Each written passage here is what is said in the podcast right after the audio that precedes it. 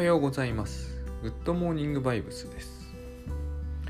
えー先日ですね、グッドバイブス安心力で生きるというあの倉園慶三さんと私とで書いた、えー強調が KDP ですね、Kindle、Amazon の Kindle でのみ買える形で、えー発売されましたので、よろしかったらぜひ、えー、と試し読みもできるのとあとアンリミテッド Kindle アンリミテッド対応なので、まあ、こちらに、えー、とサブスクリプションで会員になっている方は無料で読んでいただくことができますので、まあ、よろしかったらというかこれを聞いているような方にはぜひおすすめしていきたいと思います。この本をまあ自分構成の意味もあって何度も読み直したんですけれども何度も読んでいてやっぱりですね、えー内容がそうであるからなんですがあのーどうしてもですね、えーこれが何て言うんですかね自己啓発とかライフハックにおける一つのうん昔ながらの伝統的なえ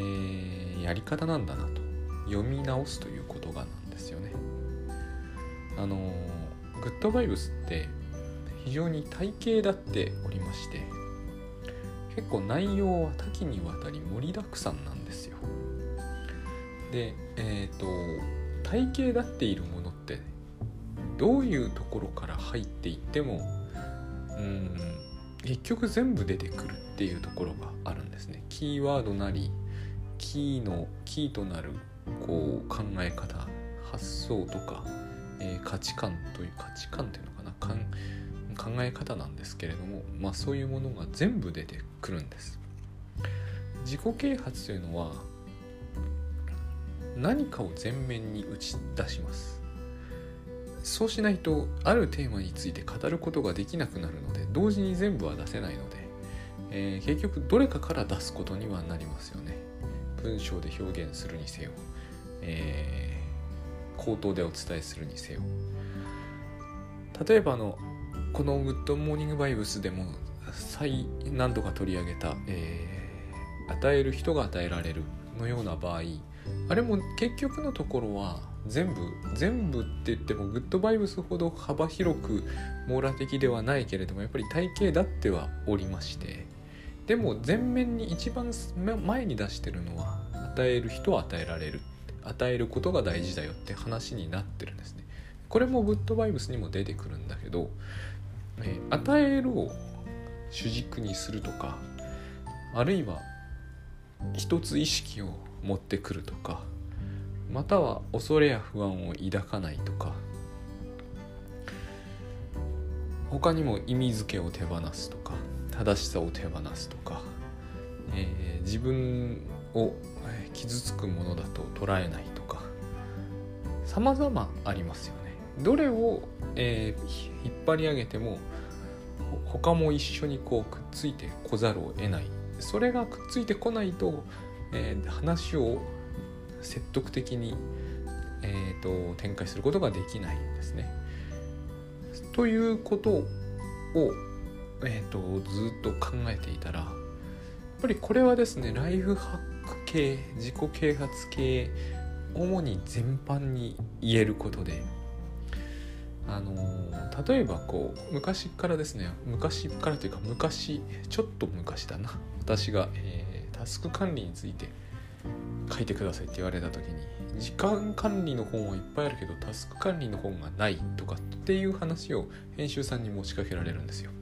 まずでも私の目には時間管理の本こそ山のようにあるけどタスク管理の本がないっていうのも、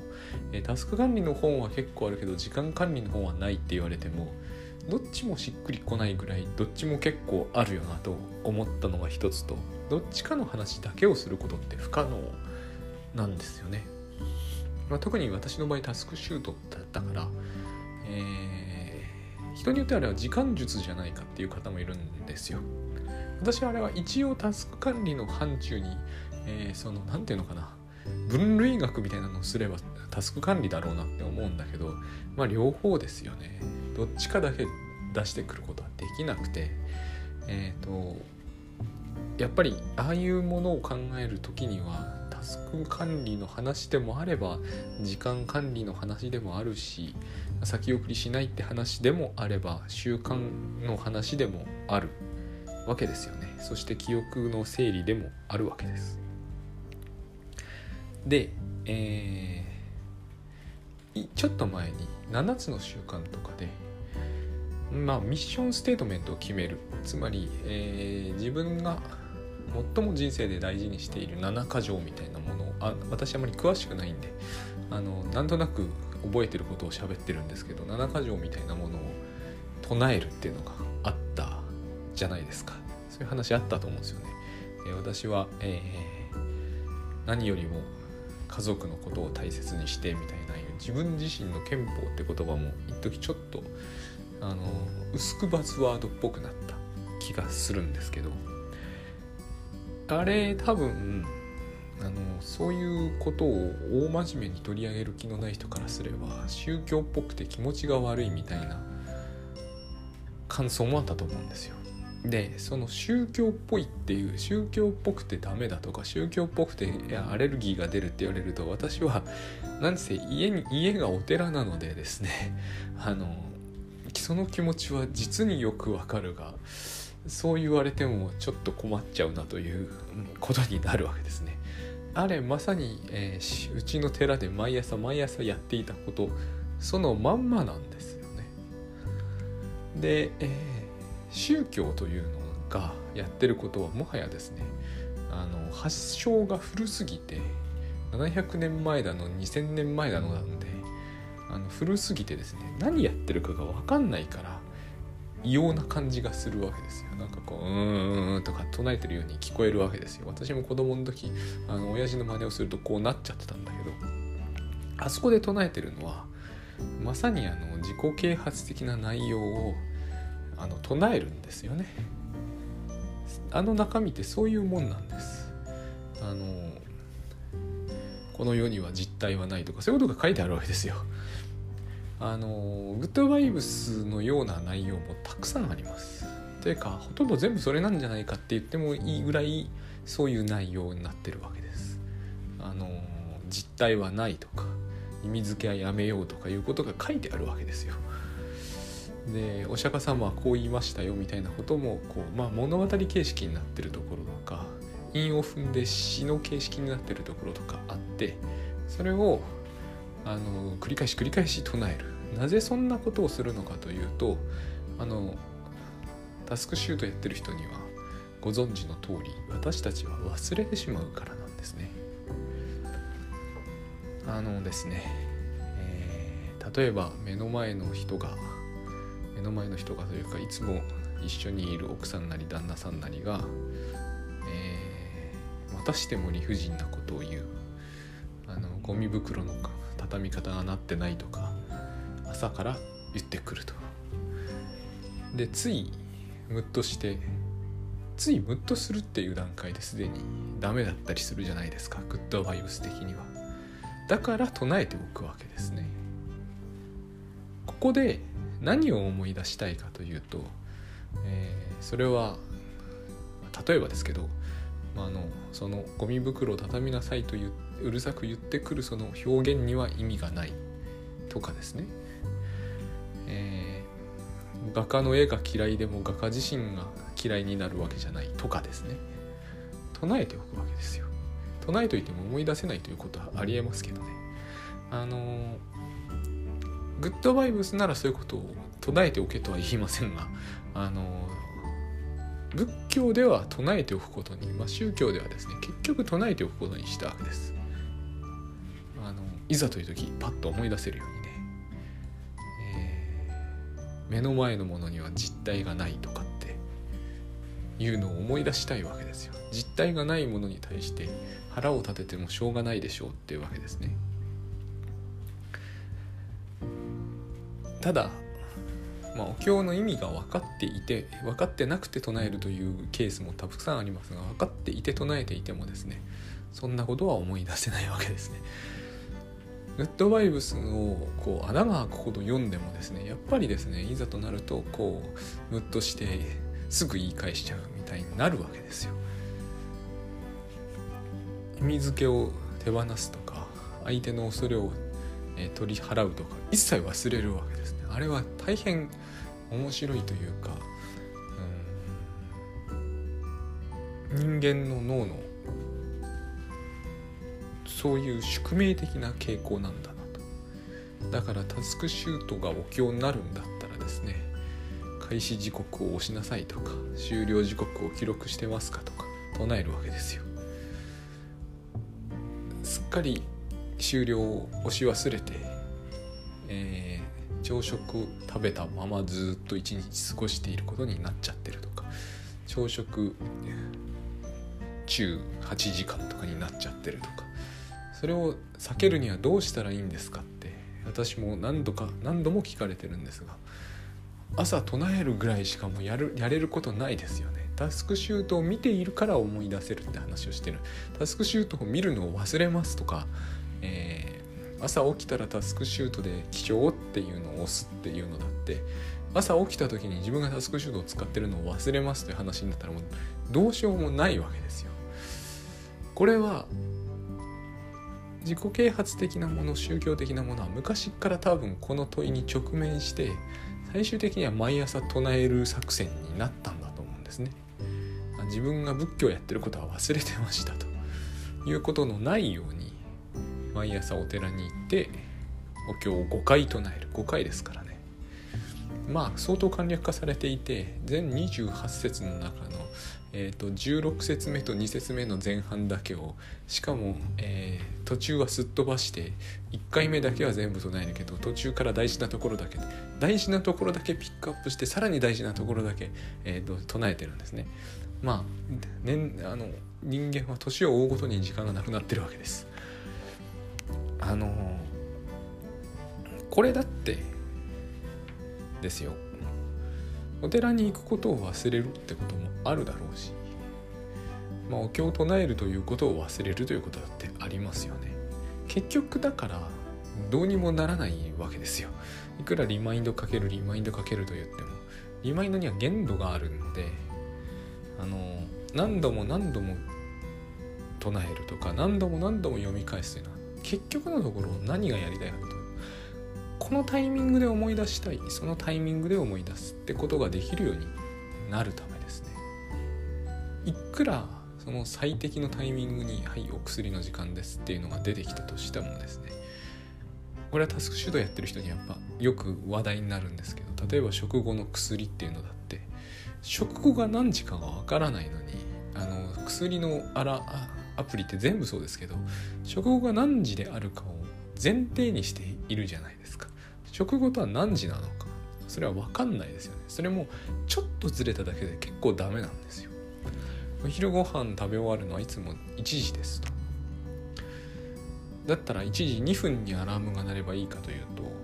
ある日は1時5分に食事が終わって2分にアラーム鳴ったんだけどうるさいと思って止めて食べ終わったら飲もうと思うんだけど2分になってしまったから止めて5分になって食べ終わって歯を磨いて薬飲むのは忘れる。すごい普通にあるんですよ。その間5分経てばもう忘れうるものだから。タスクシュートの強みってのはどこにあったか。食事が終わった時に終了予定時刻を押すと。終了時刻を押すと。すると薬を飲むというのが次に見えるから。もうそこで薬を飲むんですよ。だけれども自分はタスクシュートをやり忘れますって話になったらもう手は打てないんですよね。これが全てのあのあらゆるライフハック自己啓発そしてま宗教哲学にも及んでるから最終的にはもうしょうがないから毎朝唱える習慣をつけるとそれもできればみんなで唱える習慣をつけるとこうして多分あの朝になったら教会なりに行ってここを今日は読みましょうみんなで読みましょうってことになったんだと思うんですね。が、えー、私はやっぱりそれも寺で毎朝これを唱えさせられていた関係上このやり方には結構懐疑的で